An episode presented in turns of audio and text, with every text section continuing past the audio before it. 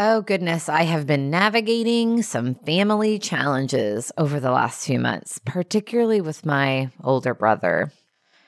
And a big part of my frustration has been in not knowing how to respond to or engage with him. So thankfully, I have a therapist who can talk me through these tricky situations. I told her that I felt tongue tied with him. I had no words. I was stuck in this feeling of insignificance and insecurity.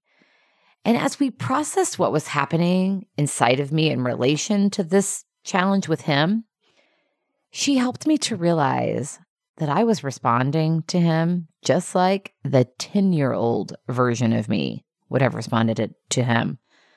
I created an operating system around age 10 or so to help me navigate the challenges I was experiencing at that time.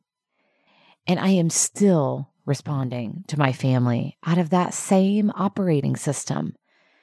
And it no longer serves me or anyone else because I'm not 10 anymore. I'm now 47 years old. So, of course, it's not working. Of course, it feels off and awkward to me. You know, recognizing this, it has been a huge aha for me. And now my work is in releasing that version of me that I created to survive. I can honor that 10 year old version of me. Wow, how resourceful and strong of her to create that protective part of personality. I appreciate that about her and I release it so that I can show up with my experiences and my maturity today.